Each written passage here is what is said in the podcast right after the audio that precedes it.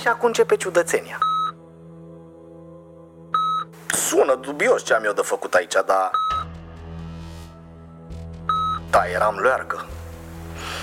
Trebuia să zic ceva, era rândul meu cum ar veni, dar eu tăceam. Da, cred că mă bag, dar cum fac? Murdar, primul podcast de ficțiune din România. Ascultă Murdar pe platformele de podcasting și murdarpodcast.ro. Prezentat de Vice.com.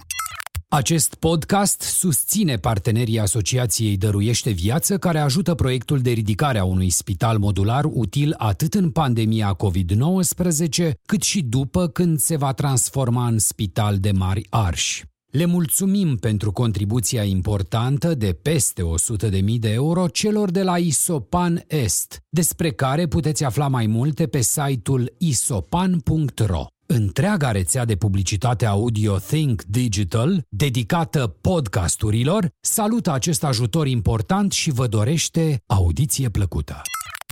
Salutare și bine v-am regăsit, hurduchesterilor! Am un interviu super mișto Bineînțeles, toate interviurile pe care eu le fac sunt super mișto și sunt apreciate ca atare de către voi, cea mai mișto comunitate de ascultători de podcast. Hurduchestul de astăzi se întâmplă cu Codruța Simina, care este... Codruța, te rog frumos să mă lași să-ți acord laudele de rigoare, pentru că niciodată nu vrei să faci chestia asta. Codruța este, din punctul meu de vedere, unul dintre cei mai buni jurnaliști din Cluj și aș putea extrapola, să zic, pe Transilvania. Dacă ar fi să o raportez așa la nivel național, cu siguranță aș include în top 10, dar în Cluj cu siguranță e în top 3. Uh, o știu pe, pe Codruța de foarte multă vreme. La un moment dat, dacă mai ții tu minte, am avut și o tentativă de fundraising împreună pentru iest.ro. Da.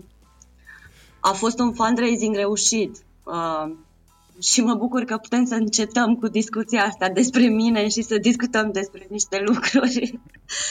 Uh, da, am făcut un fundraising, cred că a fost uh, primul fundraising pentru o publicație independentă din România. Da, asta nu mai țin minte. Nu țin minte dacă am făcut toată treaba asta înainte de Casa Jurnalistului sau după. Chiar nu mai țin minte asta. Țin minte că era undeva în 2013, cred că. Da, da, dar a fost, uh, a fost o campanie uh, individualizată pentru lansarea unui produs jurnalistic, adică n-a fost o chestie de uh, sponsorizare sau a fost pur și simplu un crowdfunding destinat exclusiv unui startup de presă. Da, îmi amintesc că a funcționat atunci și că IES a fost în picioare multă vreme după. Uh, da, nu, a funcționat uh, destul de puțin și asta pentru că a fost așa o haiducie din partea noastră. Uh, dar, uh, na, una din care am învățat niște lucruri, uh, greșind, greșind uh, pe pielea noastră. Adică e destul de complicat să reușești să greșești în locuri în care există în jurul tău mulți oameni care au grijă să nu faci asta. Păi, uh, dacă bine mi-amintesc, că voi plecaserăți uh, dintr-o redacție Uh, și noi nu plecaserăm dintr-o redacție, noi merseserăm într-o zi la redacție și nu ne-am mai găsit birourile. Da, da eu am spus-o mai plastic.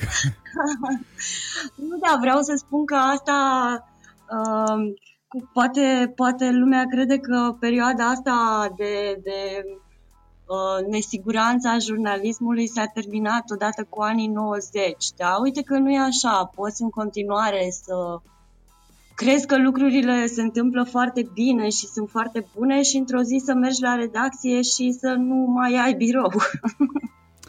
Da, da, îmi amintesc momentul, eu am zis să fiu, uh, să fiu mai plastic. Suntem astăzi aici împreună pentru că fac eu teasing la tine cu interviul ăsta, cred că de mai bine de o lună. Uh, mi-a atras atenția. aici pentru că sunt drăguță. Tot timpul ai fost drăguță. Am fost și colegi de birou la un moment dat în TIF. Atunci am ajuns să te da. cunosc eu mai bine, să știi. Coordonam, coordonam ziarul, da, ziarul Aperitiful.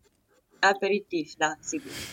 Uh, suntem aici pentru că ești drăguță și pentru că deții mult mai multe informații decât mine când vine vorba despre fake news. Tu lucrezi în prezent la Press One, dar mai ai un side project pe care îl dezvolți cu rubrica, dacă bine îmi amintesc, se da. numește Miss Report. Este un newsletter pe care l-am și recomandat într-unul dintre IGTV-urile trecute pe care le mai fac eu. Uh, și acum văd că a ajuns la ediția cu numărul 20 ce este Miss Report-ul ăsta, de unde a plecat și cum ați ajuns la el, de câtă vreme ești tu pasionată și, nu știu, mi se pare așa un termen destul de, hmm, cum să fii pasionat de fake news, dar tu ești. Eu sunt pasionată uh, de partea cealaltă a ideii și anume de adevăr, da? Ele sunt două capete ale aceleiași idei, dacă stai să te gândești. Um, hai să luăm așa. Um, de fapt, pe mine a început uh, să mă pasioneze subiectul ăsta, mă rog, nu, nu știam că o să ajung la, la forma asta a subiectului. A început să mă pasioneze undeva prin 2011, când uh, începuseră să apară toate site-urile de dacopați. Și țin minte că pierdeam nopți întregi uh, citind comentariile oamenilor de pe site-urile astea, care aveau niște materiale super fantasmagorice, nu știu, uh, uriașii de la Roșia Montană, uh, plăcile cu nu știu ce metale rare de la Roșia Montană și o conspirație și mi se părea fascinant că exista un public, cel puțin din perspectiva comentariilor pe care oamenii le lăsau, e, mi-am dat seama că era un public destul de mare care, uh, la care prindeau poveștile astea și mi se părea fascinant să înțeleg de ce. Și am, uh, na, am pierdut o grămadă de vreme mapând toate poveștile astea pentru că la un moment dat mi-am dat seama că ele merg cumva cam croite pe același calapod. Uh, și după aia Uh, cred că punctul de inflexiune între a fi așa o pasiune pentru mine, dar mai degrabă extra job, a fost uh, prin 2015, când, uh, când a fost clipulețul ăla viral cu generația identitară, cu, mă rog, erau niște tineri care basically uh, înregistraseră acest uh, video pe YouTube în care erau foarte furioși și aveau așa un mesaj super naționalist, dar nu reușeai să înțelegi exact pe cine sunt furioși, dar era clar că sunt uh, anti-NATO și anti-Uniunea Europeană și atunci acolo mi s-a aprins uh, puțin beculețul și am început să să fac ce știam, adică să citesc uh, comentariile până la comentariul 350 și unul din comentarii uh, spunea că de fapt tinerii ăia sunt uh, niște copii de la un club de teatru, de la un liceu, nu mai țin minte, din Botoșani, cred. Și am căutat, am căutat liceul respectiv, am găsit coordonatoarea clubului de teatru, care mi-a spus că, într-adevăr, copiii fuseseră plătiți să înregistreze toate mesajele alea, nu erau părerile lor, nu... Dar uh, ție așa ți era prezentat video ăsta, ca și cum ar fi părerea unei generații. Și atunci mi-am dat seama că there's more to it și am făcut întâi subiectul ăsta, mă rog, l-am găsit pe cel care plătise copiii să înregistreze video, un consilier politic al PNL și mi-am dat seama atunci că, de fapt,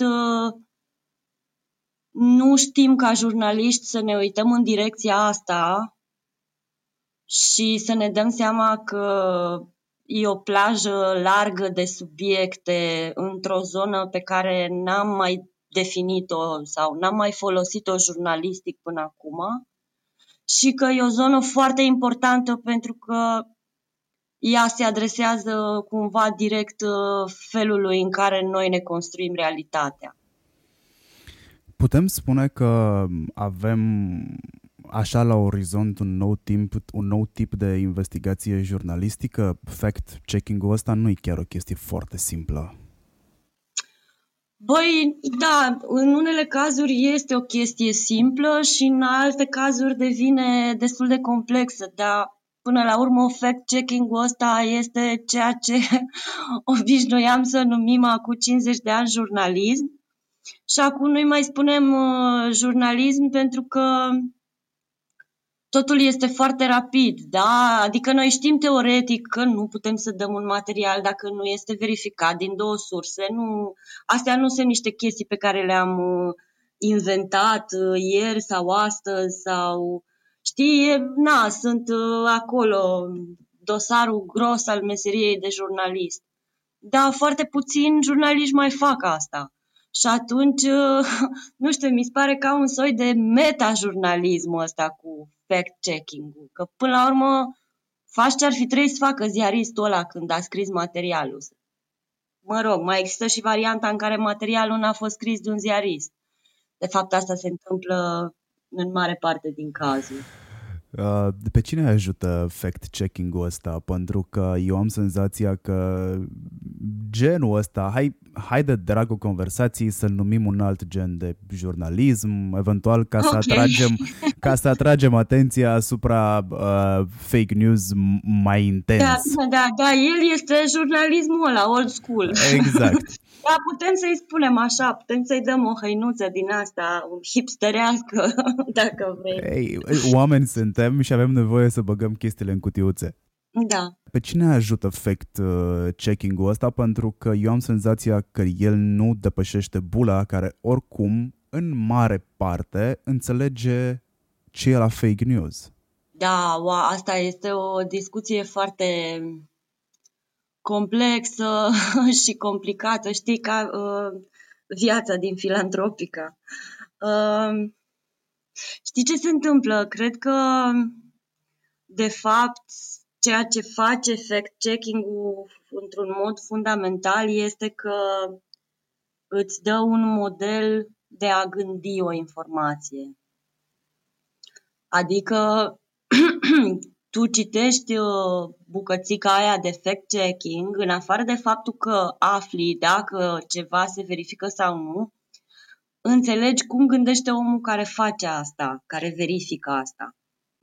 Și poți să-ți însușești la rândul tău stilul ăsta de a gândi analitic, pentru că nu e ceva ce apare spontan la un om, știi? Nu știu cum să spun. Trebuie să înveți.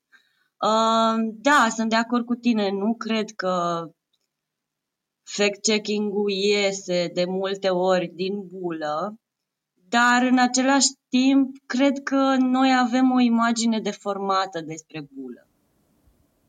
Ok, dezvoltă. Uh, și pot să-ți dau, pot să-ți dau niște exemple, adică uh, da, asta ne spunem, nu o să iasă uh, fact-checking-ul ăsta nu o să iasă din bula X.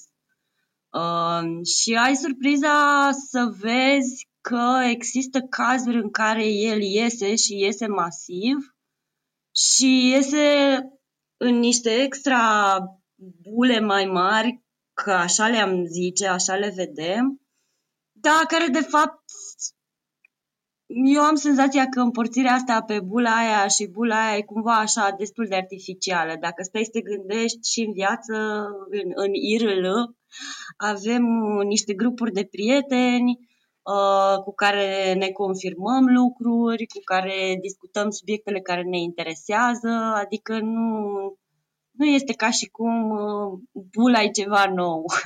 Asta încerc să spun. Uh, uite, mi-ai pus o perspectivă nouă asupra fact-checking-ului și trag o concluzie după primele aproximativ 15 minute de discuție și uh, te rog să mă corectez dacă greșesc. Practic, fact, uh, fact-checking-ul îți setează niște pattern-uri ca al tău creier să poată recunoaște fake-ul. Da. Ceea ce, Da. este, ceea ce este foarte important pentru că um, informația primită la prima mână devine adevărată pentru că uh, creierul nu poate să o suprapună cu altă informație ca să decide dacă este uh, falsă sau adevărată. Da. Nu mai poți să faci tot procesul ăsta pentru că e o cantitate extraordinar de mare de informație care din nou este nefiltrată. Jurnalismul, jurnalistul old school făcea și asta. Adică m, mergem la o conferință de presă unde este un politician care vorbește, faptul că el vorbește nu este știre. E doar... Dacă spune ceva uh, care poate să fie, uh, new- care este newsworthy, atunci da, este știre, dar asta nu se mai întâmplă acum. Acum orice politician care vorbește este o știre. Uh, la radio, când eram la Radio Cluj, uh, eram trimis înapoi. Să, m- eram trimis înapoi să obțin mai mult decât uh, ceva de la un talking heads. Ăștia care vorbesc non-stop se numesc talking heads în, uh, în, Da. în jurnalism. Um, în, până să te întreb cum funcționează, cum se fabrică, care e faza cu era post-adevăr, o, o să te întreb cui folosește fake news-ul, că eu cred că înainte de a continua cu restul discuției e bine să setăm Da, e bine să spunem asta. Uh, uh, păi uh, unei serii foarte lungi și nuanțate de actori uh, sociali și putem să o luăm așa, de la niște băieți care au, să zicem, niște site-uri de clickbait și încasează bani de pe platformele de publicitate pentru site-urile astea, Uh, continuând cu partide care își construiesc uh, campanii de manipulare și dezinformare a propriilor cetățeni, guverne, uh, țări și aici în general discuția merge înspre Rusia și în ultima vreme și înspre China, dar eu nu m-aș limita doar la aceste două țări. Uh, și în general uh, câștigă din toată treaba asta niște entități și niște oameni care vor să proiecteze o realitate alternativă asupra unui public țintă. De ce e, e Rusia exponentul uh, fake news? Bine, China urmează din spate și mm, e pe locul 2 pentru că nu prea știm o altă țară care să aibă viziuni comuniste sau să mm, oprească libera exprimare mm, uh, de orice fel. Uh, ele țările sunt mult mai multe, dar astea sunt cele mai vizibile. Ce, America nu face fake news? Oh. ba da, da, e o diferență. Mă rog, n-aș vrea să, să... Adică ceea ce o să spun acum este părerea mea de jurnalist și nu are vreo valoare de expertiză sau ceva de genul ăsta. Adică aș vrea ca cei care ne ascultă să înțeleagă că s-ar putea să greșesc în ceea ce spun. Dar uh, uh, Rusia s-a prins prima de marele potențial pe care îl au rețelele sociale și a început să folosească asta, ei având na, o super tradiție în, în dezinformare și manipulare. Și în același timp a fost destul de complicat în prima fază Uh, să descoperi că se întâmplă asta, în primul rând pentru că eram cu toții niște uh, naivi, uh, drăguți, ca niște floricele pe Facebook, adică nu ne-am fi închipuit că poate să existe conturi false, uh, boți, uh, știi, nu, nu s-a gândit nimeni. De fapt, asta cred că este detaliul relevant. Nu a estimat nimeni suficient de corect cât de mult din percepția pe care o să o ai pe Facebook o să o duci cu tine și în, uh, în, uh, în viața reală, în realitate. Și în momentul în care o mare parte din percepția asta ți-o iei de pe Facebook, uh, terenul ăla începe să devină un uh, teren pe care o să se bată niște povești uh, pentru atenția ta. Nu știu dacă am fost suficient de... Dacă pentru mine nu erai și cu siguranță și pentru ascultătorii ești, aș fi insistat pe întrebarea asta. Drept urmare, o să mă duc către următoarea firească, ai zis de povești, și o să te întreb acum poveștile astea ce au în comun, dăm în linii mari niște idei. Ok, vrei să, vrei să ne referim puțin la uh, stilul clasic al Rusiei de a folosi tehnicile de dezinformare în online în ultimii ani.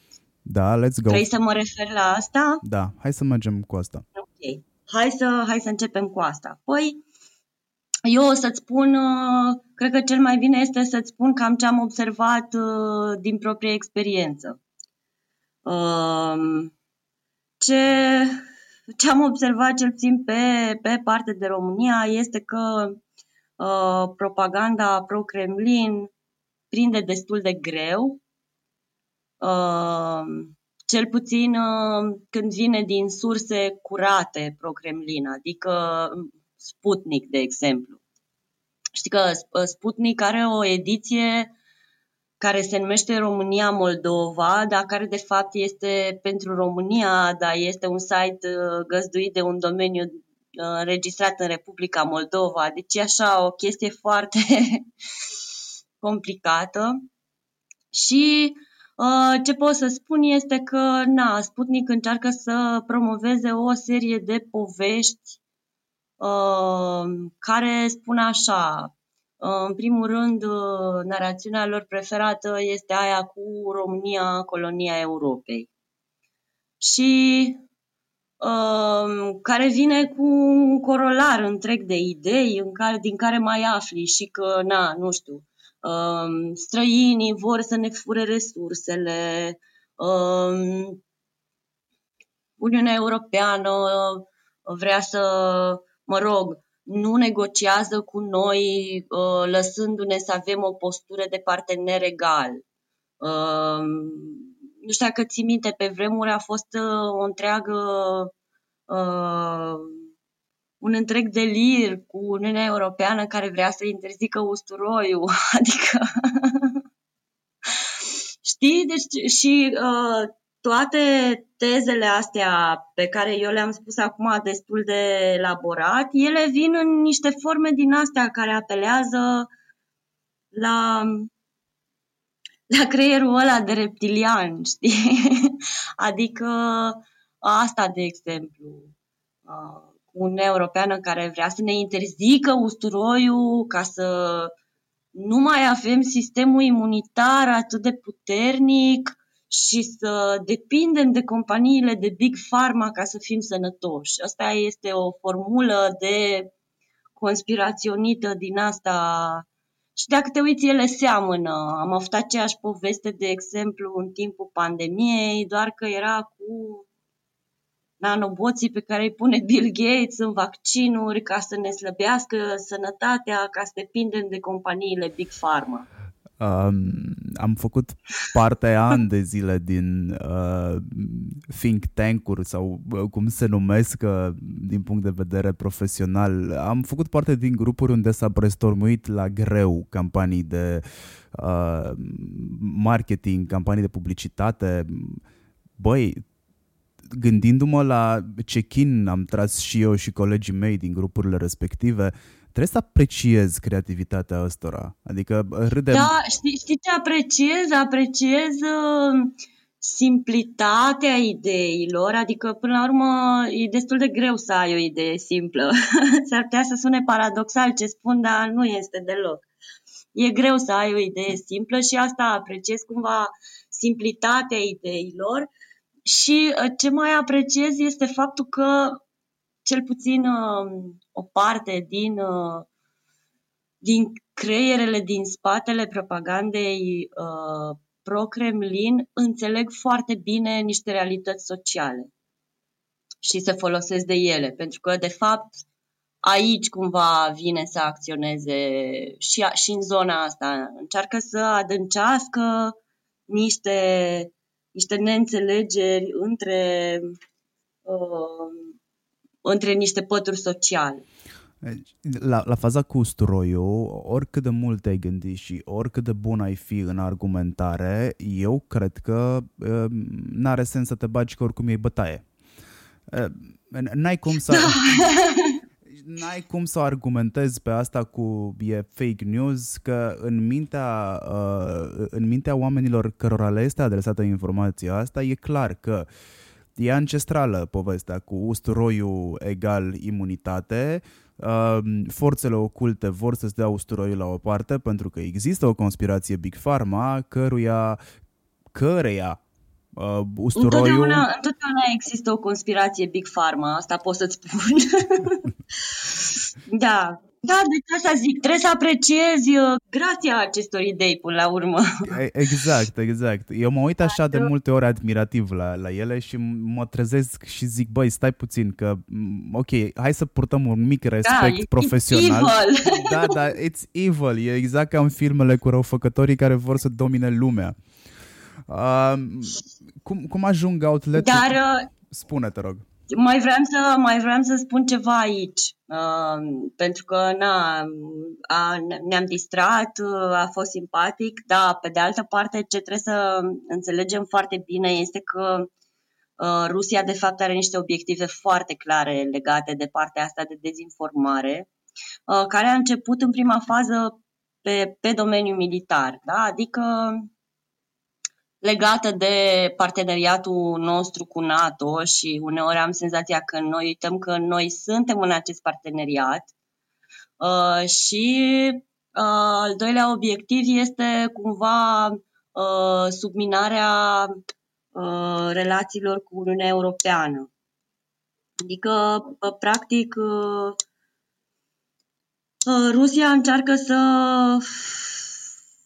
spune o poveste pentru acei români care s-ar, s-ar întoarce nostalgic la perioada dinainte de 1989. Adevărul este că sunt din ce în ce mai multe informații pe Facebook uh, care iau bucăți de istorie convenabilă din comunism și care este dată de-a dura până în fund la taxatoare, adică nu o să-i mai poți mm, ur- urmări uh, evoluția pentru că există extrem de mulți nostalgici care preiau mesajul ăsta și îl dau mai departe. Uh, și uite așa zic eu că se ajunge la o ruptură socială. Um, fake news, din punctul meu de vedere, are drept scop până la urmă uh, un fel de război civil. Că nu este neapărat cu arme, că este un război civil în informații. Argument... Băi, uite, să, să știi că asta nu ai dreptate. Când spui nu este neapărat cu arme, mă rog, te referi la arme fizice. Exact. Dar el este niște arme foarte bine acordate și uh, și da, este un război, adică știu că sună așa, uh, suntem doi geeks care stau uh, pe net și povestesc despre un război cu cuvinte. Uh, cât de scary poate să fie asta. Uh, poate să fie foarte scary. Uh, urmăresc, de exemplu, o grămadă de grupuri de Facebook. Uh, și am descoperit uh, am descoperit acest grup uh, de QAnon România. Da. Uh, băi, este un uh, fel de nazism, doar că în, în loc să în teza nazistă, din teza nazistă s-a scos cuvântul evrei și s-a pus cuvântul ocultă și cam asta este toată povestea. Uh, este, nu știu, războiul duce, războiul ăsta din, uh, din uh, realitatea virtuală, care este un termen foarte fain, care mi se pare așa un paradox. Uh. Adică războiul din realitatea virtuală va coborâ la un moment dat în realitatea reală și nu o să ne placă. Eu uh, cred de foarte multă vreme și poate că am discutat deja pe tema asta face-to-face și nu mi-amintesc exact, dar eu cred de ani, de zile, că nu mai putem face diferența între realitate offline și realitate virtuală. Pur și simplu ce se întâmplă în online este extensia existenței noastre în, în offline facem abstracție de foarte multe ori de faptul că în momentul în care noi am lăsat telefonul din mână sau am închis laptopul, existența, avatarul nostru, existența noastră continuă să existe uh, da. cumva independentă. Uh, tu intri în control cu ce se întâmplă acolo abia când intri din nou în online. Dar dacă ai lăsat telefonul din mână sau te-ai deconectat de la net, aia nu înseamnă că tu nu mai existi acolo, tu nu mai ești acolo. Uh, Uh, și eu nu, eu nu sunt de părere că putem face în momentul ăsta, adică o facem de dragul conversației, știi cum am zis, hai să băgăm jurnalismul ăsta într-o cutiuță de dragul conversației, hai să băgăm într-o cutiuță și realitate virtuală plus realitate reală, uh, ca să putem face diferența între ele. Uh, cum ajung outleturile media uh, respectabile să preia informații false? Uh, foarte ușor. Uh, acum, vorbind despre cazul României, uh, redacțiile sunt destul de mici pentru că, mă rog, dacă în afară de televiziunea română, care are o redacție imensă, în general vorbim de redacții mici, și vorbim de o presiune foarte mare asupra oamenilor de a livra, de a livra, de a livra informație.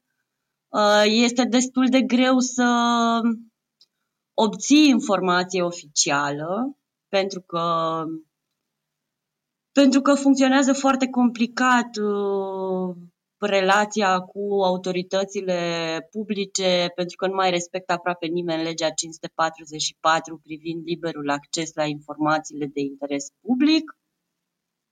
Și atunci se creează vidul ăsta de uh, un gol în spațiu informațional, ca să-i spun așa, care se va umple imediat. Adică așa, din reflex, nu trebuie să... Asta se va întâmpla, se va întâmpla un reflux, spațiul ăla se va umple și uh, apare o știre și vezi că este virală pe Facebook și o să vrei, nu știu, să o dai de pildă și tu în jurnalul tău de știri de la televizor. Dar na, nu te apuci să faci, să verifici de unde vine știrea aia și cine este sursa ei și așa, o dai pur și simplu în jurnalul de știri și după aia vine domnișoara Codruța Simina de la Miss Report și descoperă că sursa pentru știrea ta era de fapt Sputnik Germania. Asta s-a întâmplat, s-a întâmplat în pandemie și vorbim... Aia cu virusologul, nu? Da, vorbim despre ProTV. Da. Cam așa se întâmplă. Se întâmplă pentru că viteză maximă se întâmplă pentru că jurnaliștii sunt din ce în ce mai au mult mai multă presiune asupra lor și unii, trebuie să o spunem, sunt destul de slab pregătiți, pentru că nu mai există aproape deloc instituția editorului în România, ceea ce iarăși este foarte trist. Deci, cumva, na, trebuie să ne uităm și la faptul că de prin 2008 uh, încoace jurnalismul săracul a trecut prin niște crize care i-au luat fiecare câte ceva. Uh, o mare parte din prinți, o mare parte din oameni, o mare parte din, din oamenii esențiali, vreau să spun. Și asta este. Acum lucrăm cu ce avem. Da, e cu materialul clientului. Mi-am amintit, exact. mi-am amintit uh, în timp ce vorbeam despre uh, conflict intern, că polarizarea asta poate duce la conflicte interne, nu neapărat cu uh, arme de spart capul și spintecat burdihane, dar, uh, băi, dacă stăm să ne gândim la, uite, primul lucru la care m-am gândit când tu ai început să mă, să-mi zici că, bă, poate că nu e adevărat că nu sunt arme, m-am gândit la Ucraina. Acolo iarăși a fost fake news, foarte mult fake news. Adică gândește-te doar că ei au intrat acolo în, să acapareze peninsula uh, fără niciun însemn pe ei. Tot fake news e și ăsta. Da, păi uh, Ucraina a realizat la un moment dat că are o problemă foarte mare cu uh, dezinformarea și propaganda Rusiei și și-a făcut o strategie națională pentru a combate asta. Asta nu știu. Asumată. Asumată național, da. E, mă rog, da, acolo problema într-adevăr era foarte mare.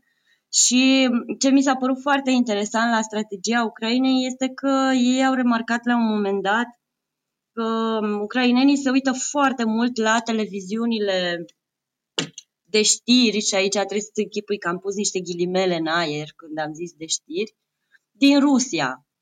Și în, făcând niște studii să înțeleagă de ce se întâmplă asta, au descoperit că, de fapt, oamenilor le lipseau niște programe de entertainment într-o limbă pe care să o poată înțelege. Și atunci uh, au uh, întrerupt cu totul accesul la televiziunile în limba rusă. Asta cred că e o formă de supercenzură, dar Ucraina a hotărât că face asta. Și au investit foarte mulți bani în producție proprie de entertainment de calitate și gândit cumva um, pentru pentru stilul lor de a fi. Deci n-au adus, uh, nu știu, emisiuni, uh, producții internaționale. Au încercat să-și facă un sistem de entertainment al lor, seriale locale, stand-up comedians, chestii de genul ăsta. Mi s-a părut foarte interesant. Este, pentru mine este fascinant ce îmi spui acum. Nu, nu știam da, asta. Păi, uh, păi, pentru că uh, mie îmi plac soluțiile astea care pornesc de la niște observații simple, știi? Și într-adevăr, nu te-ai fi gândit niciodată, dar dacă stai să te gândești, o mare parte din bunicii noștri se uită seara la Antena 3 și la România TV, în primul și în primul rând, pentru că oamenii ăia vorbesc suficient de tare încât ei să audă. Da. Și în același timp vorbesc tare și spun cuvintele cu toate literele, adică nu, nu trebuie să te, te străduiești să mai și citești o subtitrare, vorbesc în română, întotdeauna îți spun o poveste în care cineva este bun și cineva este rău. Uh, wink, wink. Cred că e, e o funcție uh, pe care uh, nu ne-am gândit, dar de fapt este o mare parte din, uh, din ea este entertainment și nu informare. Tot timpul am spus că dacă ai învățat basmul în școală și te raportezi doar la succesiunea de evenimente și întâmplări din Aleodor Împărat, dacă iei toate pinpoint-urile alea și le transformi Iată. și le transformi într-o narațiune în orice domeniu vrei, tu vei câștiga tot timpul. Iar chestia asta am testat-o eu pe în proiecte pe care le-am avut și au funcționat și pe comunicare cu bugete aproape zero. Pur și simplu funcționează. E așa? Funcționează. Uh, am avut, uh, na, am studiat foarte mult chestia asta pentru că, din nou, mi se pare fascinant ce se întâmplă, ce face o poveste în capul nostru, de fapt. Și uh, cercetătorul și filozoful român Ioan Petru Culianu spune că creierele noastre sunt, uh, sunt wired să funcționeze cel mai bine cu povești. Și cea mai mare poveste pe care o știm și care funcționează este religia. Așa că, da, dacă poți să pui întotdeauna într-o, într-o schemă de acțiune, de poveste, o să-ți o să ai succes. Este ceea ce noi tot povestim prin conferințele noastre de marketing și comunicare, storytelling. E un cuvânt la care îmi vine să vomit deja, pentru că nu mai pot cu el. da, da. Eu nu mai suport să văd creative writing. A. Ce, ce pana mea e asta? Ce înseamnă creative writing? Adică ce vrei să scrii acolo? o altă cutiuță pe care să știi că am folosit-o și eu de multe ori în vânzare pentru că nu puteam să exprim pe înțelesul clientului ceea ce urmează să se întâmple pentru el. Uh, aici sunt guilty și eu am perpetuat asta la un moment dat până când mi-am dat seama că poate fi explicată altfel și cu alte sinonime. Eu nu mai pot cu povestea cu, povestea cu storytelling-ul pentru că Uh, băi, îți trebuie minimul de research și minimul de documentare ca să înțelegi că uh, poveștile, um, frații Grimm, you name them, nu contează care sunt autorii, sunt cele care ne setează încă de la, din primii ani de viață diferența între bine și rău. Noi suntem educați by default de către povești. Aceste povești ne și setează niște, uh, uh, niște obiective. Niște prin- și principii da. și obiectivă, da? Că toți spunem că fetele vor să se uh, mărite cu prințul pe cal alb, uh, băieții vor să fie zmei și așa mai departe. Astea sunt înrădăcinate de când lumea, poveștile alea spuse în peșteră și desenate, uh, care acum sunt deschise de către uh, arheologi, tot povești spuneau, tot niște traiectorii trasau și așa mai departe. Voiam să-ți spun că povestea asta cu conflictul intern m-a dus cu gând gândul la clasele 5-8, unde am avut o super profesoară, cred că doar pentru un an de zile, doamna Vasiu se numea. Uh, tipa era extrem de bună la istorie și pentru a pentru a vorbi în cunoștință de cauză, majoritatea vacanțelor ei se întâmplau în locuri istorice. Adică femeia ce citea trebuia să vadă cu ochii ei. Și venea și uh, venea la clasă. Exact, și venea la clasă și ne explicau. Cel mai tare m-a marcat povestea pe care mi-a spus-o despre uh, ce a văzut la Auschwitz. Uh, și acum, uite, mi s-a ridicat părul pe mine. Uh, era extrem de bogat în detalii tot ceea ce se spunea. La un moment dat, îmi amintesc că vorbeam despre războiul mondial, cred că cel cu numărul 2, și concluzia ei la final de oră a fost uh, copii, că asta era modul ei de a, de, a, de a ne atrage atenția, copii, țineți minte la mine, următorul război mondial nu o să fie cu arme, o să fie informațional. Bă, mie mi-a rămas chestia asta în cap. Am purtat-o cu mine până în prezent. Și când am auzit prima dată de fake news, m-am gândit la doamna Vasiu. Ai avut așa, te-ai gândit la doamna Vasiu. Exact, și am zis, bă, frate, și asta era undeva în anii 90.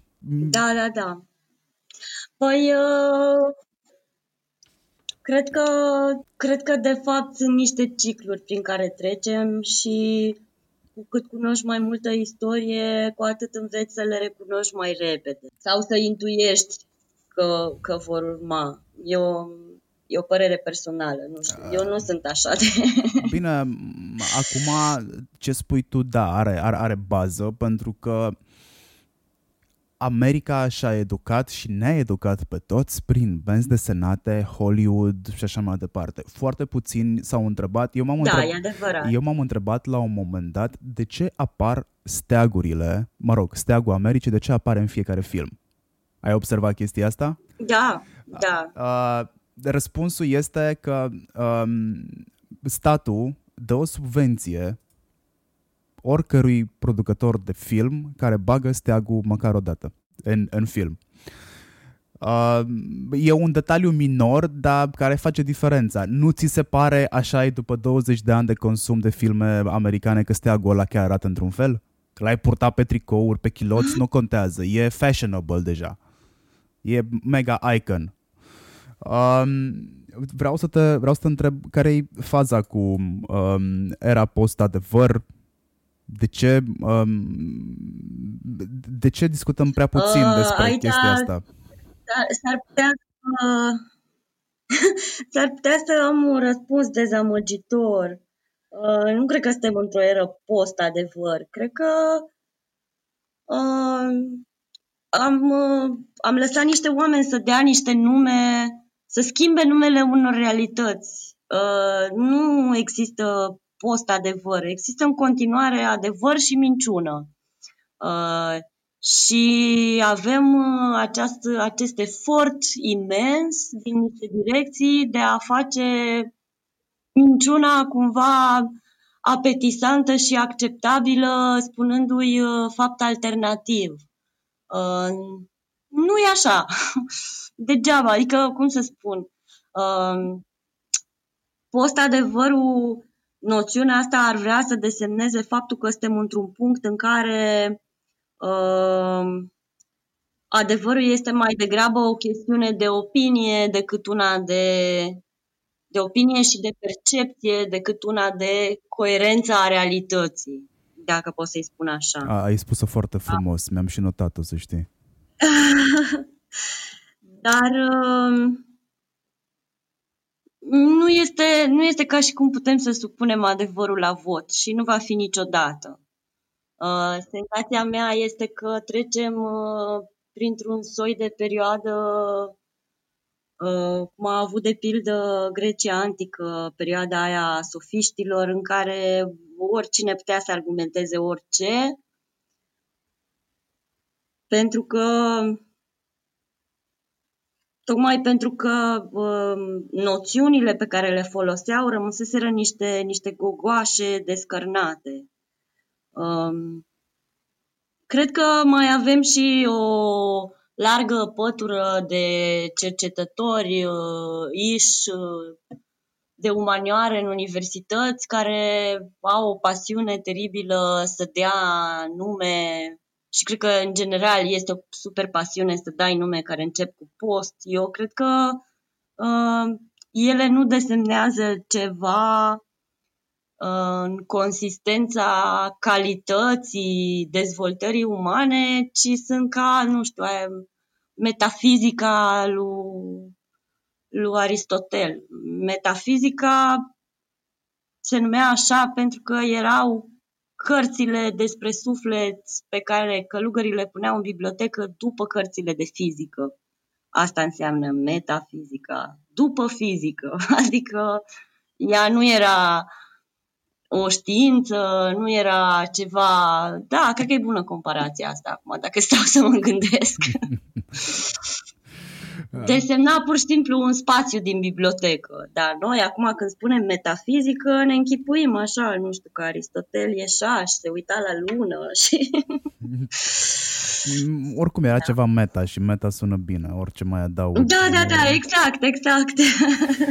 um, bun, deci fake news since the beginning l-au folosit chiar și um, chiar și Pulitzer l-a folosit la un moment dat când se bătea cu Hearst Uh, da, e adevărat.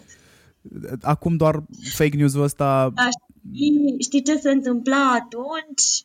Nu aveai uh, internetul și, mă rog, internetul ca nu aveai rețelele sociale și smartphone-urile care să-ți permită să fii în permanență conectat. Exact. Cei. Deci fake news acum, sau mai bine zis, um, Stai că aveam, mi-am, mi-am notat aici cum se numește în română fake news. Am o problemă cu englezismele. Um...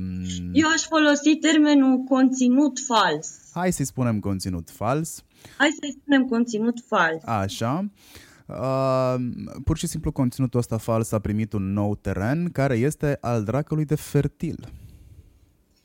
Pe de o parte fertil și pe de altă parte Păi, hai să recunoaștem că sunt zone pe care nu le cunoaștem. Adică uh, nici eu și nici tu nu știm, de exemplu, care este algoritmul din spatele funcționării Facebook. Putem doar să-l deducem. Uh, putem să deducem o parte din el și să ne lăsăm mintea să completeze cu lucruri, uh, cu intuiții bune cealaltă, dar s-ar putea să nu fie așa. Uh, acum Acum câteva săptămâni a fost uh, investigația asta, cred că în Wall Street Journal, uh, cu niște, niște jurnaliști descoperiseră acest document care arăta că Facebook știa încă din, de prin 2016 că algoritmul lor este construit de așa natură încât să creeze polarizare și disensiune, să favorizeze extremele. Ceea ce dacă stai să te gândești este destul de logic. Da.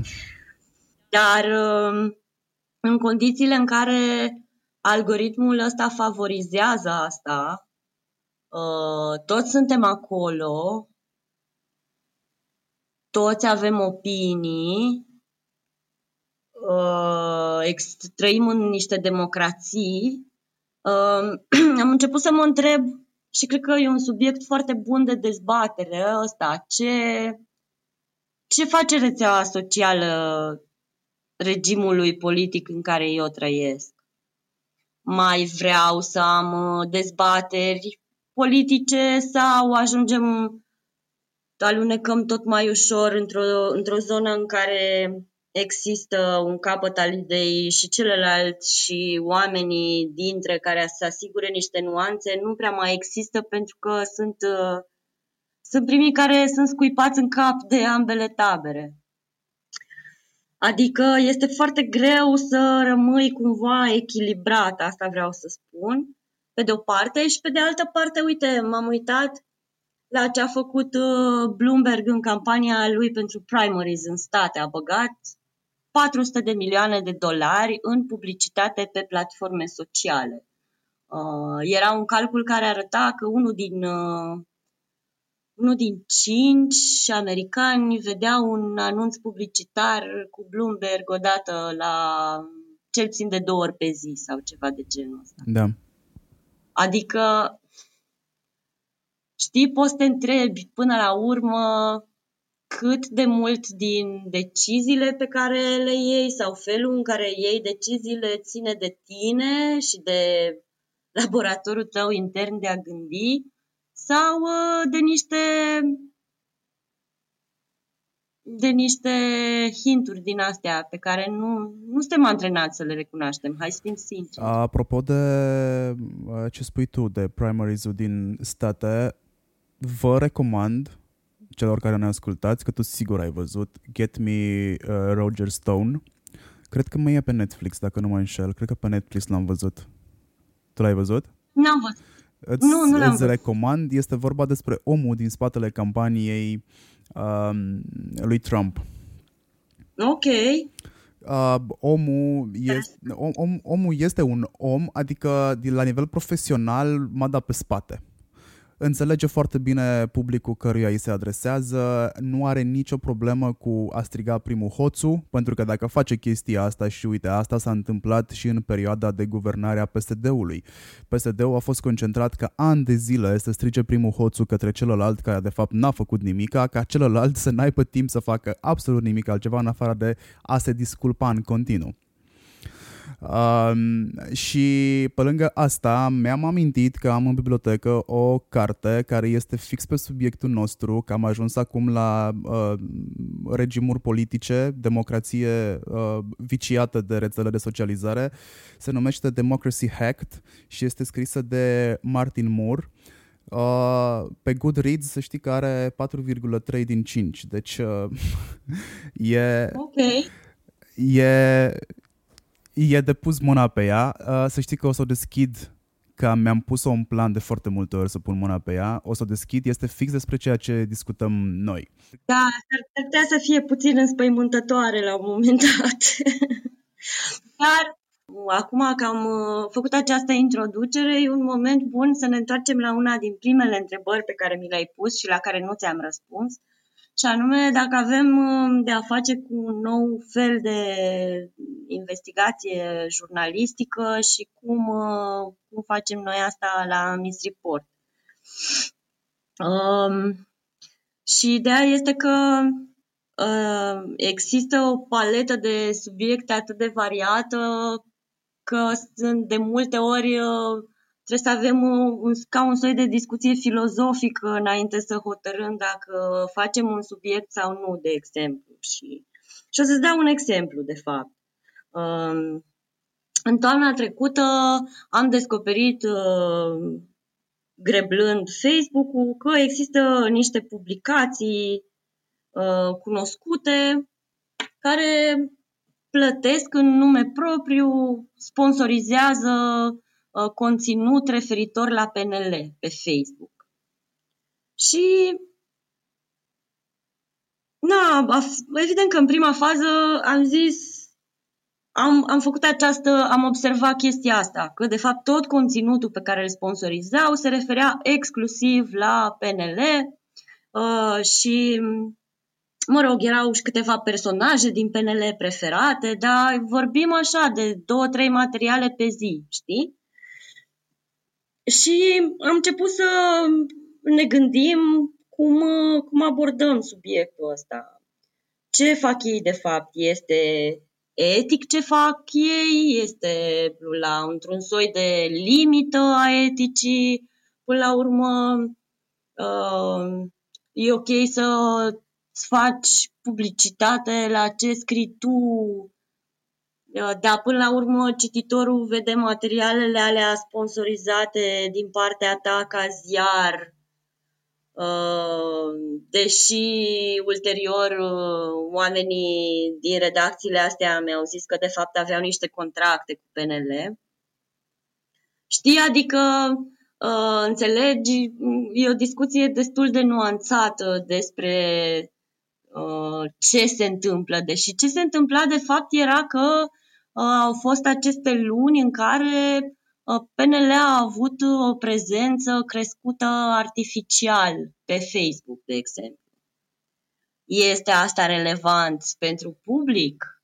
Cine poate să-mi spună mie ca jurnalist dacă asta este sau nu relevant pentru public în condițiile în care este foarte complicat să găsești oameni care înțeleg ce înseamnă uh, sponsorizarea de materiale pe Facebook în acest context politic. Na. Și trebuie să cauți așa din aproape în aproape. Mă ajută foarte mult să citesc materiale sau investigații scrise de jurnaliști uh, din state sau din Anglia sau din presa de limbă franceză, dar investigațiile na, sunt destul de puține. Mă ajută să urmăresc ce face Bellingcat, de exemplu, și mi se pare că, de fapt, acolo se vede foarte bine una din direcțiile în care poate să o ia jurnalismul. Adică mi se pare fascinant că se poate deja face genul ăsta de un soi de arheologie pe internet, ce fac ei. Da, pentru că internetul are memorie. Da, da, asta mi se pare faci și cred că va fi unul din uh, joburile viitorului asta, un soi de Indiana Jones al interneților. Doar că nu mai ai cablu la mouse ca să dai pș, cu biciu. Da, da, da, da. Da, poți să-ți faci un avatar uh, cu pălărie. um, putem vorbi despre fake news ca despre o industrie? Adică uh. câștigurile știm că sunt politice și am vorbit despre asta, dar cât de mari pot fi financiare? Sunt și politice, dar sunt și financiare, adică și aici, iarăși, da, trebuie să avem niște nuanțe. Uh, nu știu, sunt uh, site-urile asumate de clickbait.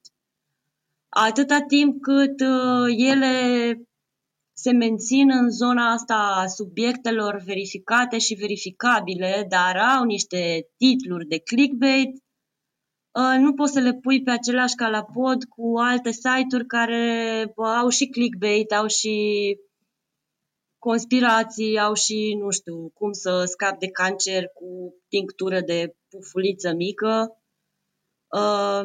Uh, adică, na, există niște, niște marje între care ne mișcăm.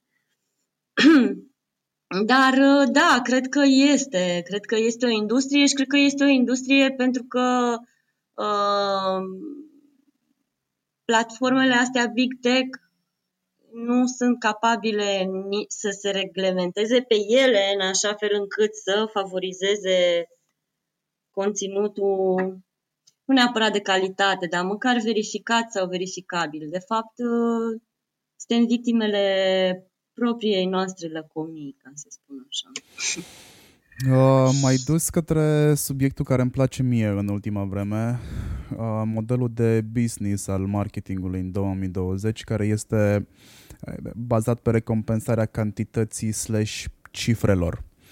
Cifrele astea nu denotă calitate, nu denotă neapărat adevăr. Te întreb ce rol crezi că joacă modelul ăsta de business al marketingului bazat pe recompensarea cifrelor? Băi, cred că el în momentul în care a început să funcționeze așa, făcea sens. Adică, uh, de fapt, el a urmărit cumva să preia să preia principiul uh, pe care îl foloseam uh, cu ziarul de hârtie. Da? Uh, cu cât ajunge la mai multă lume, cu atâta ar trebui să uh, fiu mai răsplătit. Da? Cu cât am un tiraj mai mare, cu atâta o să fiu mai, uh, mai bine uh, plătit. Dar ce se întâmplă este că, uh, uite, am trecut în online, ne-am trezit și cu rețelele sociale, ne-am trezit că există materiale care se viralizează, ceea ce acum 12-15 ani, uh, dacă îți spuneam acum 15 ani uh, că am făcut un video viral n-ai fi înțeles nimic din asta. Uh, o să fac o paranteză aici. În 2009 sau 2008, când mi-am dat eu licența și mm, licența mea a fost pe un subiect total anapoda, adică în momentul când m-am uitat pe lista uh, în care voi, în care trebuia să văd când voi intra la, la prezentare, aveam trei rânduri. Eram singurul care avea trei rânduri drept titlu. Uh, Uh, povestea lungă pe scurt avea, uh, era un subiect destul de ofertant pentru mine, foarte nou la vremea respectivă, era criză și pe mine mă interesau, nu știu cum m-am gândit eu la chestia asta, mă interesau bugetele de, de marketing în perioada de criză și cum se duc ele în online, cum se face switch-ul și shift-ul de la da. media clasică acolo și uh, mi-am dat uh, seama că am dat peste un cuvânt pe care nu-l înțelegeam, viralizare. Deci, repet, asta era în 2008 sau 2009. Da. Și n-am, pe tot internetul n-am, n-am găsit viralizare, deci ce, ce înseamnă viralizare, am, am găsit la un moment dat, după hă, hă, hă, multă vreme de, de săpat, am găsit la un profesor, cred că de la uh, SNSPA din, din București, avea blog, avea blog pe WordPress uh, și am găsit într-un articol cumva explicată ideea de viralizare abia atunci am înțeles cumva despre ce este vorba cu viralizarea și cred că i-am prevăzut un viitor strălucit atunci. Da. Uh, și de fapt cred că asta s-a întâmplat, adică uh, știi cum se vindea publicitate în uh, anii 2000, pe la mijlocul anilor 2000, suna omul și întreba ce tiraj ai, cine avea tirajul mai mare lua bucata mai grasă de publicitate. Da. Uh, dar uh, ce se întâmplă este că nu aveai uh, elasticitatea de a... și nu era atât de ușor să ai un ziar. Acum este foarte ușor să ai un ziar, nu știu cât te costă, 10 euro să-ți iei un domeniu de internet. Și... Uh, nu mai trebuie să fii jurnalist. Poți să scrii ce vrei poți să, nu trebuie să fii jurnalist ca să scrii la un ziar care poate să fie ziarul tău.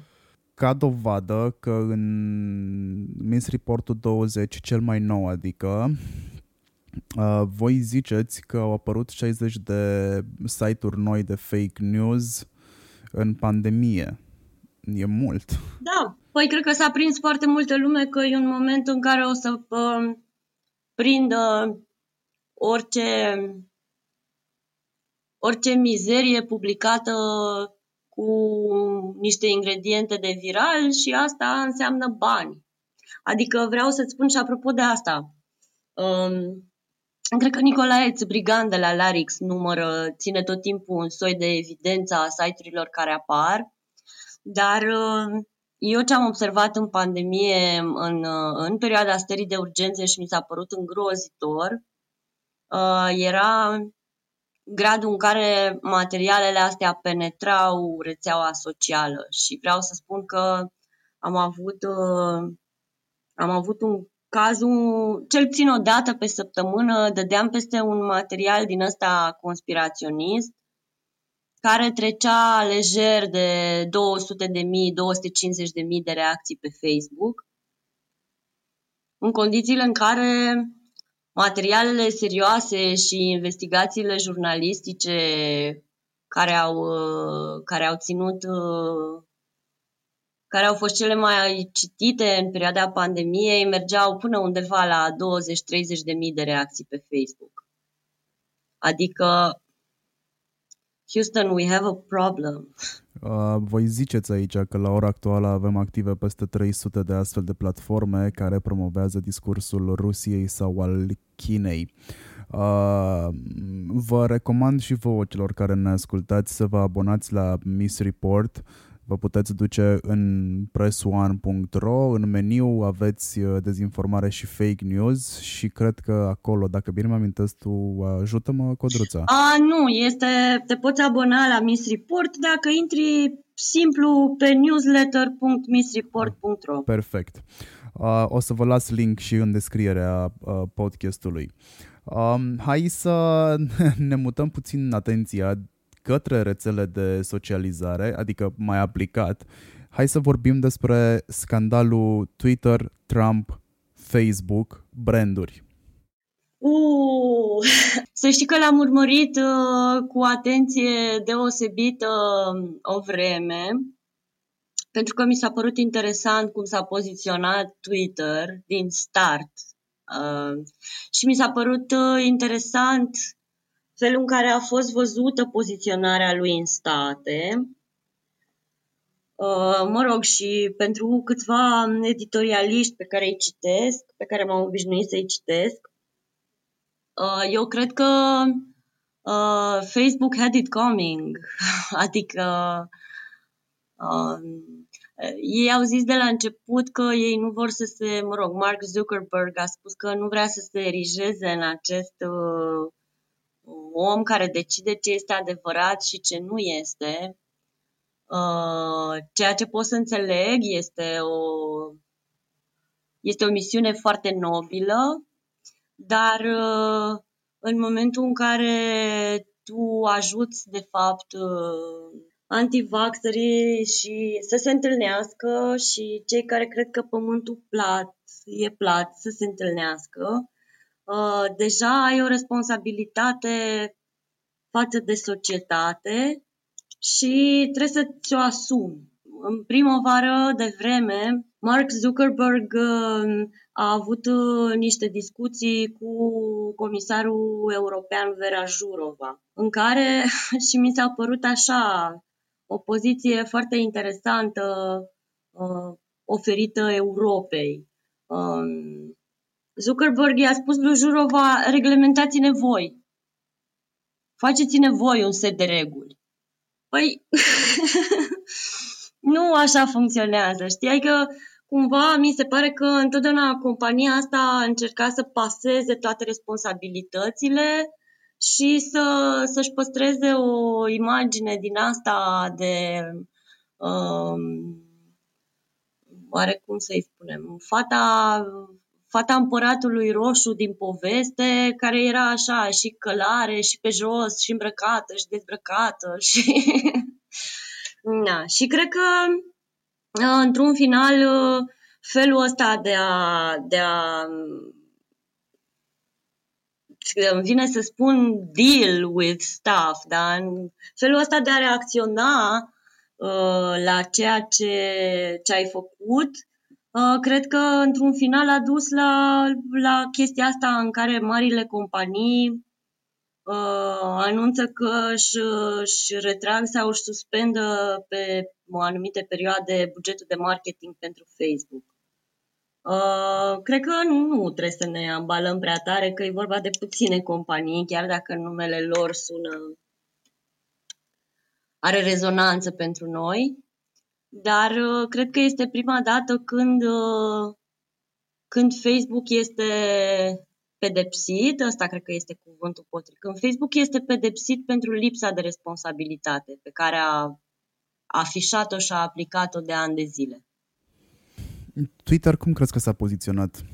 Uh, eu cred că, mă rog, acum ar fi absurd să spun eu cum s-a gândit Twitter, dar ei cred că au luat atunci o decizie cu nuanțe politice și o decizie care, pe de altă parte, uh, este un statement pentru o companie, știi? Și-au, uh, și-au asumat, și-au asumat statementul ăsta că uh, îi vor uh, de fapt, cu asta a început. Twitter i-a pus o etichetă, că nu știu cum să folosesc în limba da. română, labeled.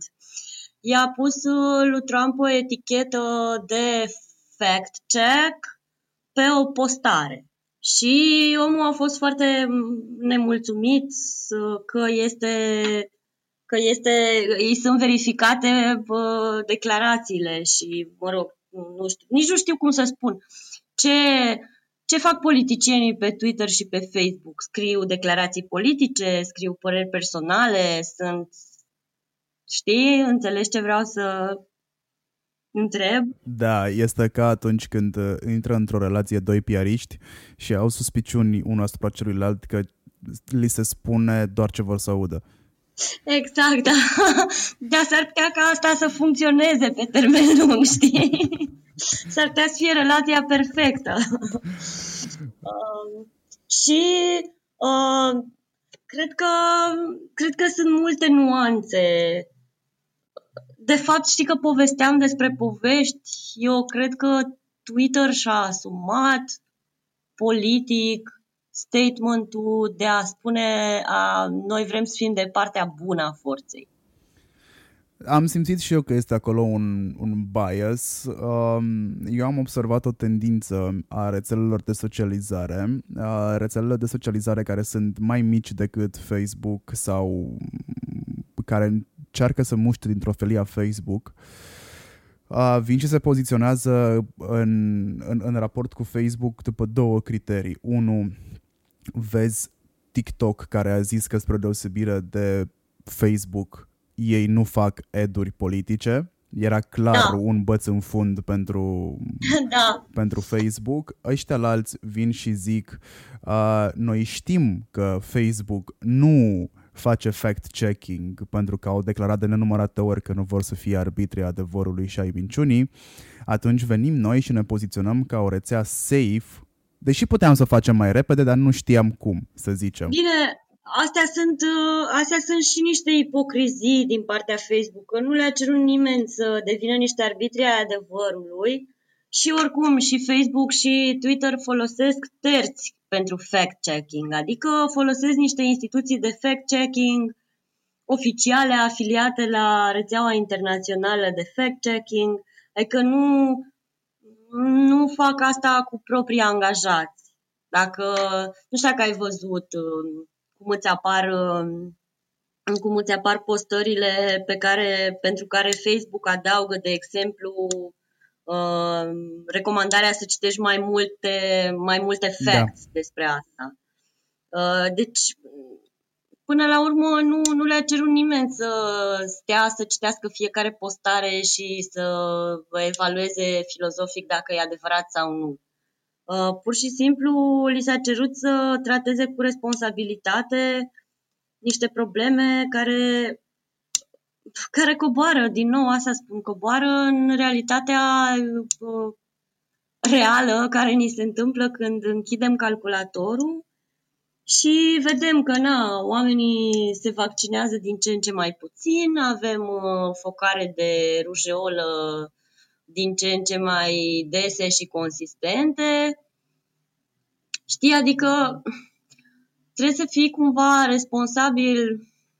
Cred că Marshall McLuhan a zis asta cu uh, The medium is the message. Da. și atunci dacă tu ești mediu, trebuie să fii responsabil și pentru mesaj. Mie mi s-a părut o discuție foarte interesantă, um, cea care a apărut, cred că prin 2018, când au fost audierile în, uh, în congres, dacă nu mă înșel, ale lui uh, Zuckerberg. Uh, cel momentul care ne-a dat cele mai multe mimuri cu el. Da, da. Uh, în perioada aia, dacă îți mai amintești, Facebook pica pe, pica pe zile, adică treceau două, trei da. zile, pica Facebook, picau două da. și așa mai departe. Și s-a ajuns la o discuție de genul, băi, nu e ok, trebuie să vă asumați responsabilitatea inclusiv pentru chestia asta. Și am făcut ochii mari așa cât cepele roșii, alea de apă, și am, am aplicat urechea către ce înseamnă Facebook este un bun public. În momentul în care o comunitate sau în momentul în care hai să zicem o comunitate care își desfășoară business-uri, care depinde de o platformă ca să aibă bunăstare, să comunice și așa mai departe, zice-se conform unor legislații, cel puțin americane, că nu am verificat să văd dacă se întâmplă chestia asta la, să zicem, pe drept internațional, uh, devine bun public. Deci mi s-a părut genius. Deci în momentul, tu ai făcut un produs pe care îl consideri al tău, da? E al tău, eu îl gestionez, eu decid ce funcționează pe el, ce nu funcționează pe el și apoi după aia discuția se duce până într-acolo în care, până acolo în care lumea zice, bă, ok, l-ai făcut, dar it's ours deja. Adică noi ne bazăm, da. noi ne bazăm pe serviciul ăsta ca să ne trăim viețile. Nu, nu, pot, nu poate să pice când vrea el. Da, știu ce zici. Uh, da, eu aici aș mai adăuga o chestie. Uh, și cred că e o nuanță pe care trebuie să o spunem pentru că întotdeauna când putem să numim foarte bine situațiile în care suntem, asta, numirea asta corectă ne ajută și să trecem la rezolvarea unor probleme. Um, cred că ar trebui să acceptăm cu toții că în momentul ăsta marile platforme sociale sunt mass media și nu ziarele și nu, și nu televiziunile și din... cred că asta s-a întâmplat.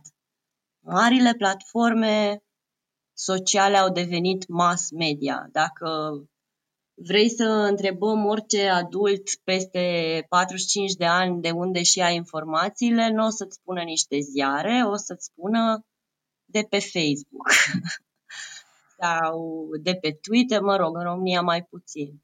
Dar ce vreau să spun este că mai ales, mai ales generațiile astea care n-au avut uh, parte de educație media și, și nici n-au, uh, n-au înțeles destul de bine cum s-a întâmplat trecerea asta și acum avem uh, foarte mult internet.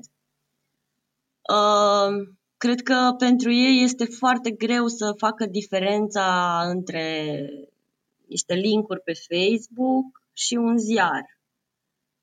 Și, de fapt, cred că asta e una din mutațiile care s-a întâmplat. Um, acum acestea sunt mass media și când zic mass media mă gândesc la definiția veche a mass media. Da, pot să zici de dragul informației. Păi, na, este vorba de uh, mijloace de comunicare care ajung uh, la un public cât, cât mai mare. În momentul ăsta, cred că publicul ăla cât mai mare este, este al uh, platformelor sociale. Practic, mijloc de informare în masă. This is it. Exact. Da. uh, uh, fake news prin influencers? Ai văzut că se uh, întâmplă? Uh, da, da.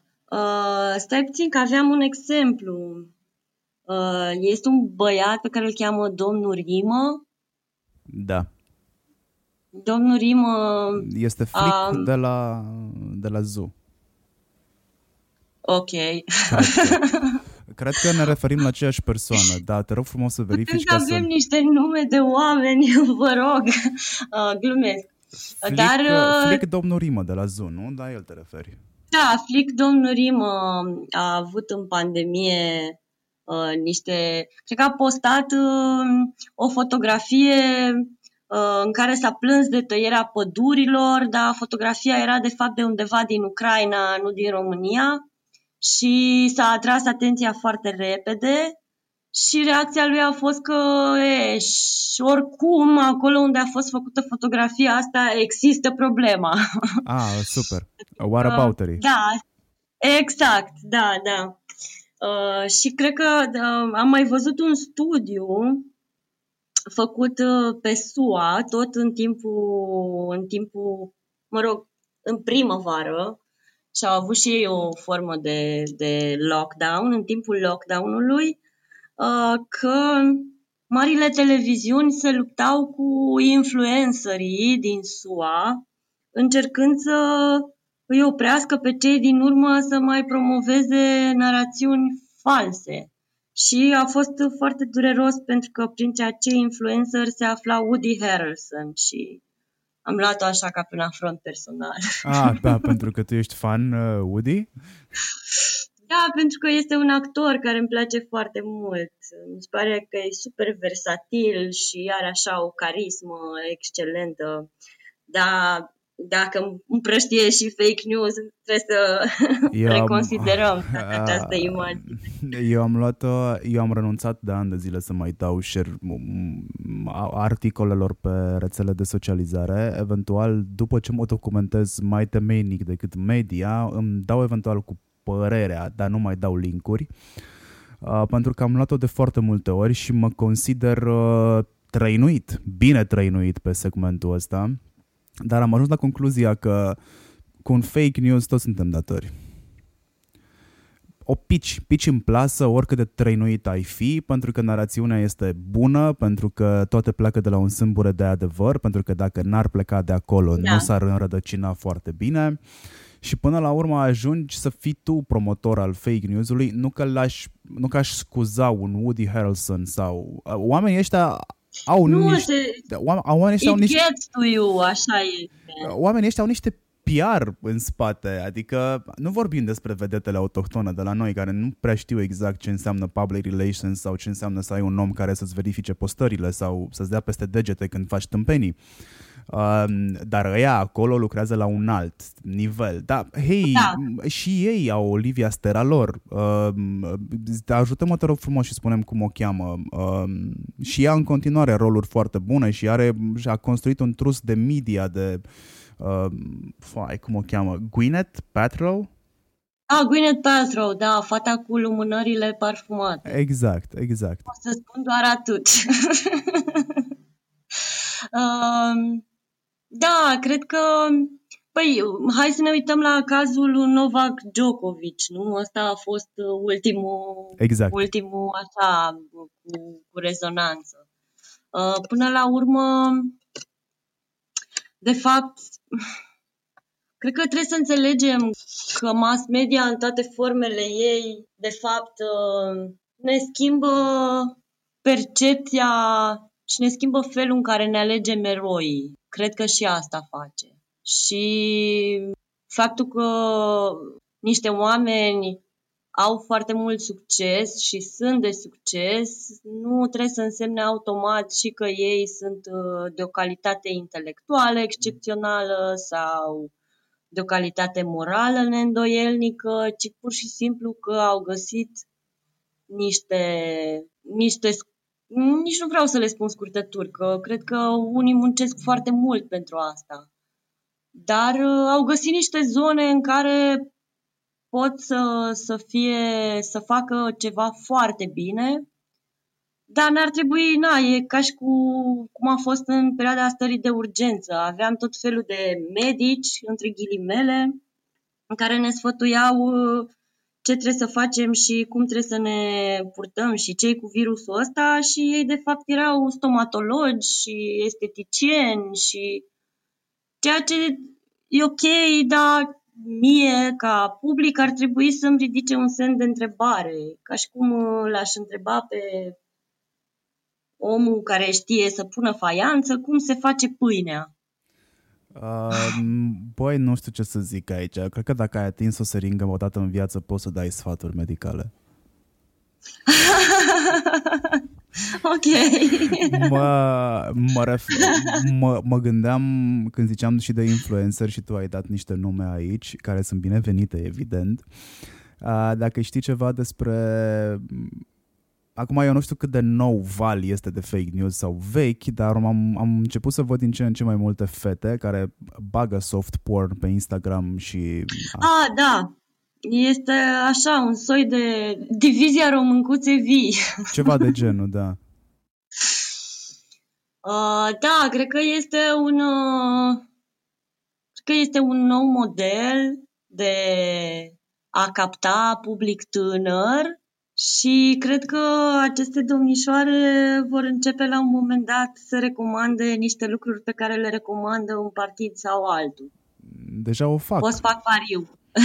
Da, am văzut, am, am, am văzut cazuri. Uh, îți, îți mai dau, hai să facem și asta ca să, na, lumea care ne ascultă s-ar putea să înțeleagă mult mai bine uh, ce se întâmplă cu, cu fake news-ul ăsta. Ții minte povestea cu balena albastră? Da. exact, adică au, ea a pornit așa cu niște materiale scrise de niște jurnaliști care Uh, mă rog, au scris despre fenomenul ăsta din Rusia, subiectul a crescut, ne-am trezit cu uh, niște alți jurnaliști care uh, nu scriau că e posibil ca nu știu ce sinucidere să fi fost din cauza jocului balena albastră. Niște copii din Iași s-au jucat la școală balena albastră, dar de fapt nimeni nu confirma lucrurile astea.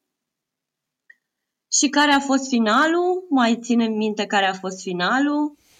Cred că s-a lăsat cu niște, cu niște prezentări și niște sfaturi date de către politicieni, dacă nu mă înșel. De... Exact! Finalul a fost acel turneu pe care l-au făcut uh, Gabriela Firea și Carmen Dan prin școli din București să le recomande copiilor să fie atenți uh, ce fac pe internet.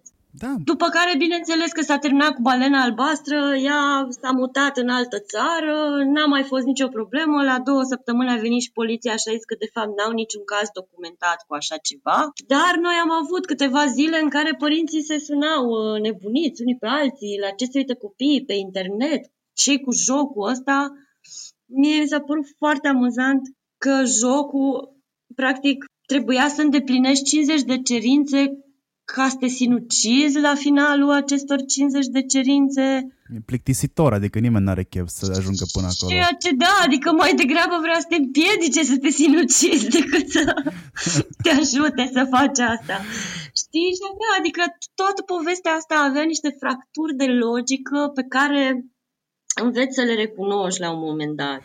Păi fracturi de logică au fost și în cealaltă balenă albastră, că pattern e acolo uh, cu România TV, uh, care a dat de-a dura și a făcut mare bulgărele cu mm, spitalele care plătesc uh, aparținătorii uh, decedaților. Da mm, au luat 5.000 de lei amendă de la uh, CNA. Mie, mie mi se pare CNA-ul de o crasă ipotență de ani de zile deja Uh, mi-a atras în schimb atenția și cumva simpatia, o, mă rog, o simpatie de asta așa, știi, de milă, că au dat ei de o scrisoare către presă să, bă, faceți-vă și voi treaba frumos.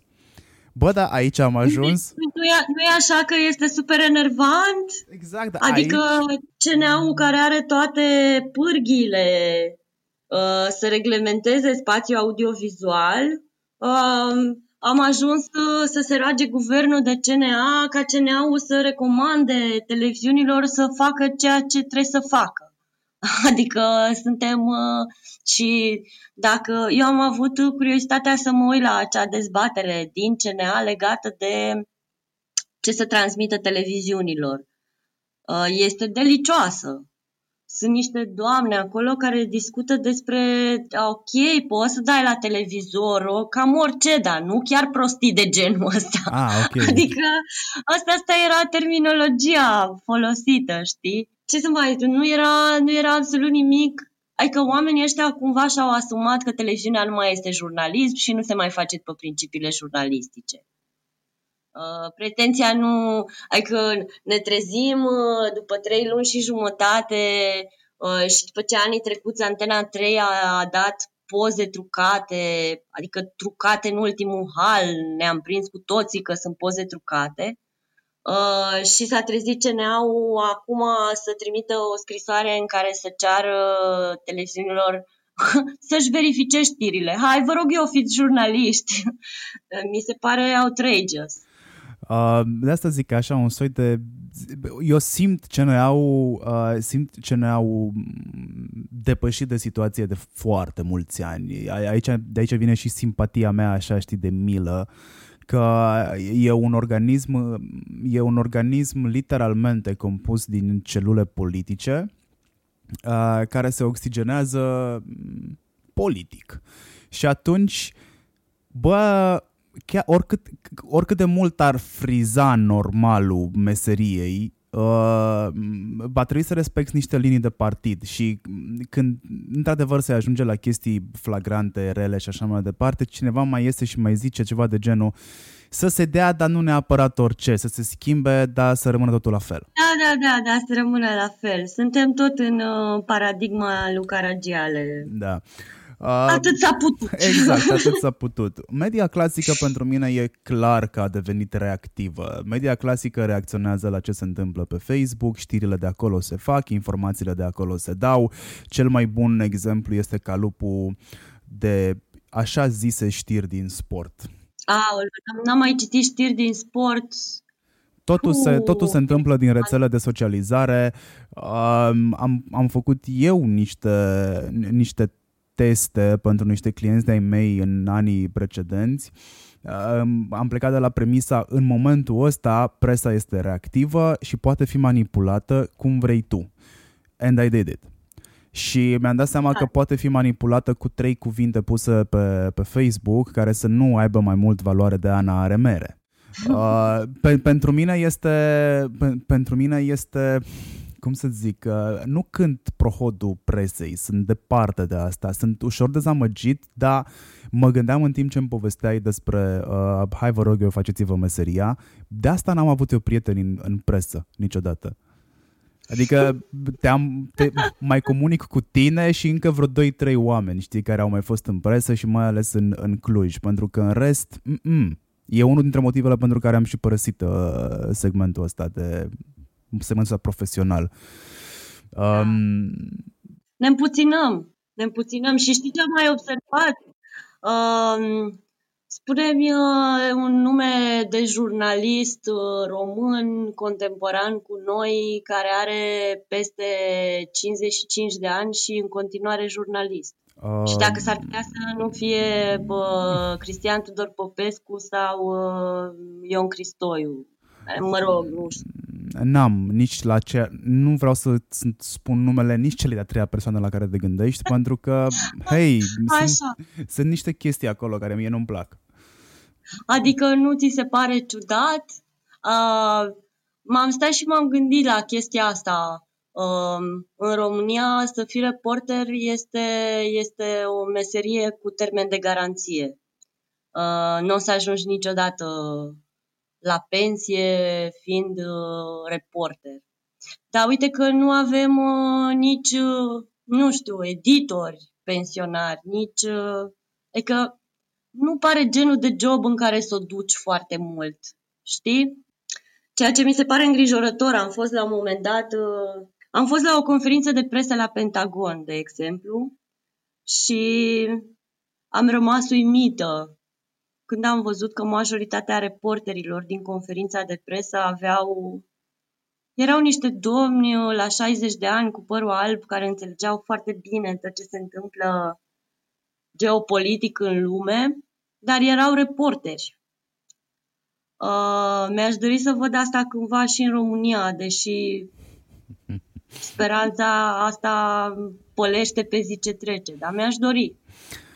Uh, hai să rămânem cu dorința și cu speranța. Hai să ne bucurăm de faptul că am reușit să facem o oră și 34 de minute de conversație ultra folositoare și este una dintre cele mai relaxante discuții pe care le-am avut în, în interviurile care s-au întins deja pe la vreo 70 în ultimul an și ceva. Ok, mi-a tihnit și mie, adică am am zburdat frumos, nu? Oh, da, da. Adică întrebările pe care mi le pusesem pe, pe listă și prin care voiam să trecem a, s-au dus de multă vreme. A, noi acum suntem cumva pe freestyle. A, da, da, da, cu freestyle Da, mă rog, eu zic că ne caracterizează pe, pe amândoi. Uh, conversația asta cu siguranță este super folositoare și pentru voi, pentru mine a fost Uh, încă mă gândesc la subiectul cu uh, Ucraina care are ca strategie de țară combaterea fake news și o să mă da. documentez mai mult pe tema asta. Uh, vă recomand și vouă să chestionați totul, absolut totul. Nu, nu chestionați totul. De ce nu? știi, că, știi că asta este sloganul Sputnik, question even more. Uh, de fapt, ce trebuie să facem este să fim atenți un pic la noi înșine și în momentul în care dăm peste niște informații care ne creează niște reacții emoționale foarte puternice, să încercăm să le verificăm și dintr-o altă sursă, pentru că riscul foarte mare este să fi dat peste o producție minunată de dezinformare sau de știri false. Și emoțiile astea puternice sunt de obicei teamă sau furie. E foarte simplu. Um, există modelul ăsta care se numește reziliență socială uh, și pe care îl aplică țările nordice, tot în relație cu dezinformarea și propaganda care vine din, uh, din zona pro-Kremlin. Uh, și mm, reziliența asta socială se construiește de fapt prin educație media, ceea ce ne lipsește și nou îngrozitor.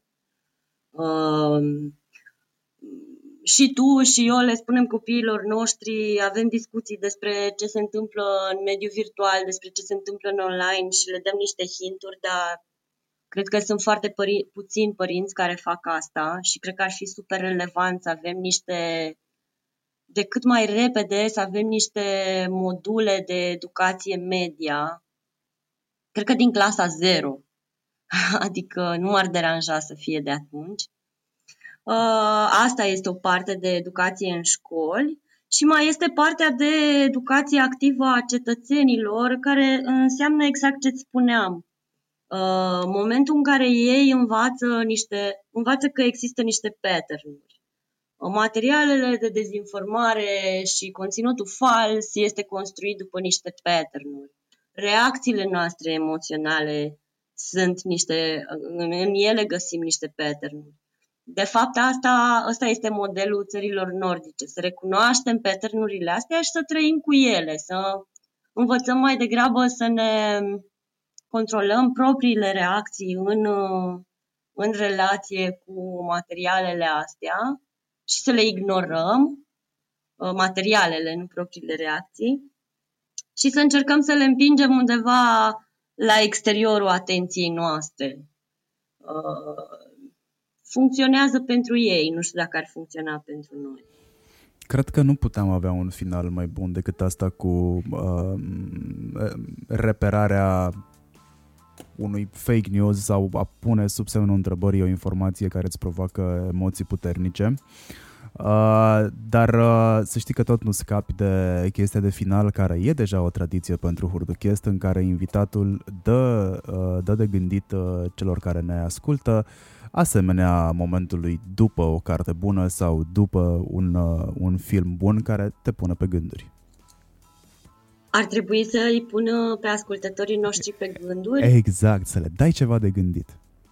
Să le dau ceva de gândit. Um, da. Hmm.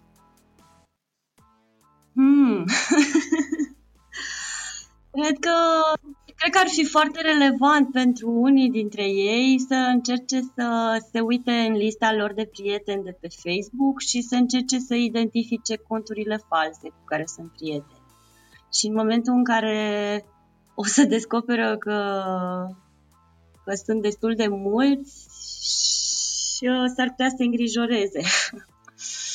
Asta ar, ar fi una. Um, alta cred că ar fi oarecum să-i punem pe gânduri pe ascultători. Hai că mai pus pe mine pe gânduri deja cu conturile astea. ok, înseamnă că merge.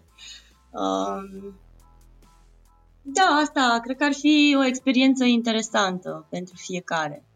Uh, eu i-am luat la puricat și am descoperit uh, cu uimire că sunt, uh, wow, am descoperit și niște troli politici. deci, cred că e un experiment interesant pe care poate să-l facă fiecare. Să-și revadă lista de prieteni.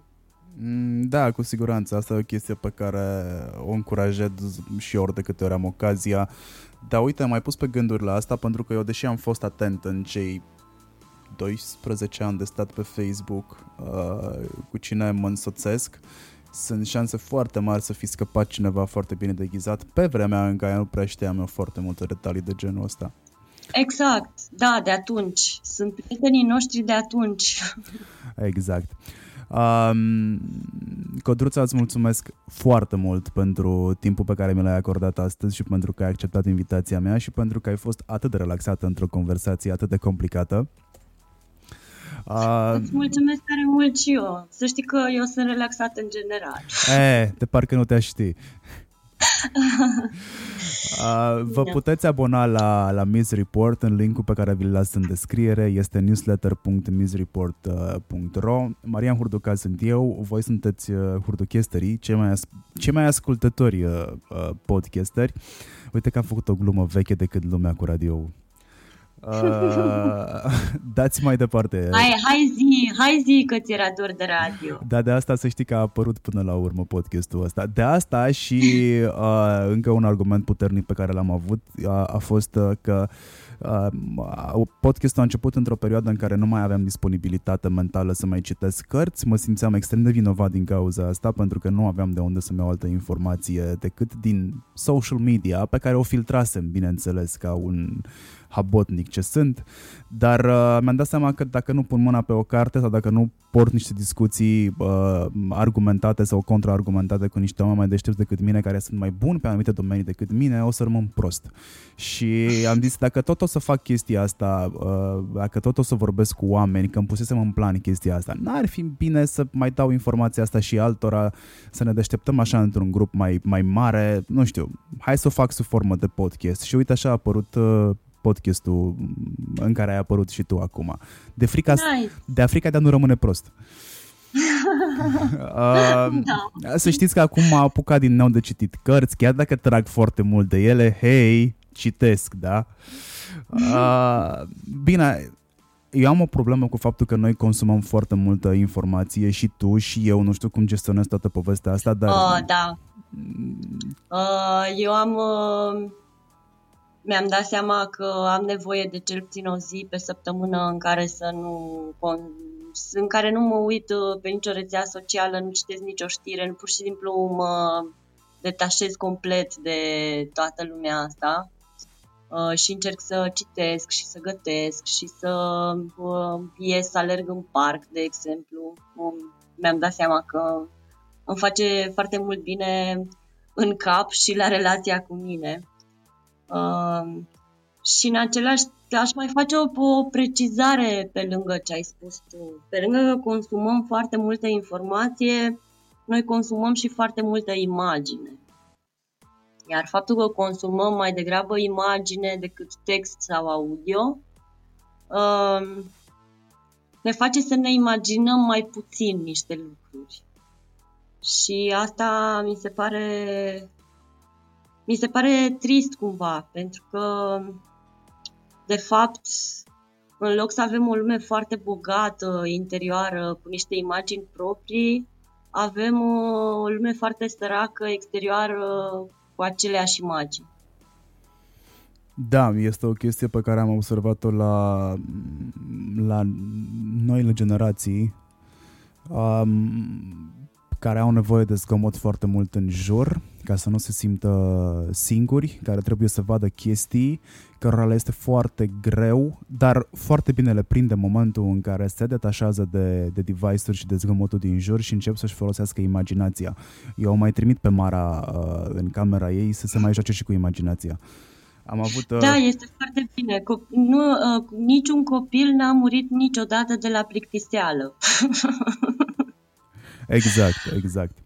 Dați mai departe interviul ăsta, după cum spuneam, dați steluțe pe Apple Podcast și subscribe dacă încă nu ați făcut-o, dați follow pe Spotify, Uh, lăsați și un review și dați-mi mesaje, puteți să-i dați mesaje și Codruței, atât timp cât nu sunteți fake friends, dați-i mesaje Codruței.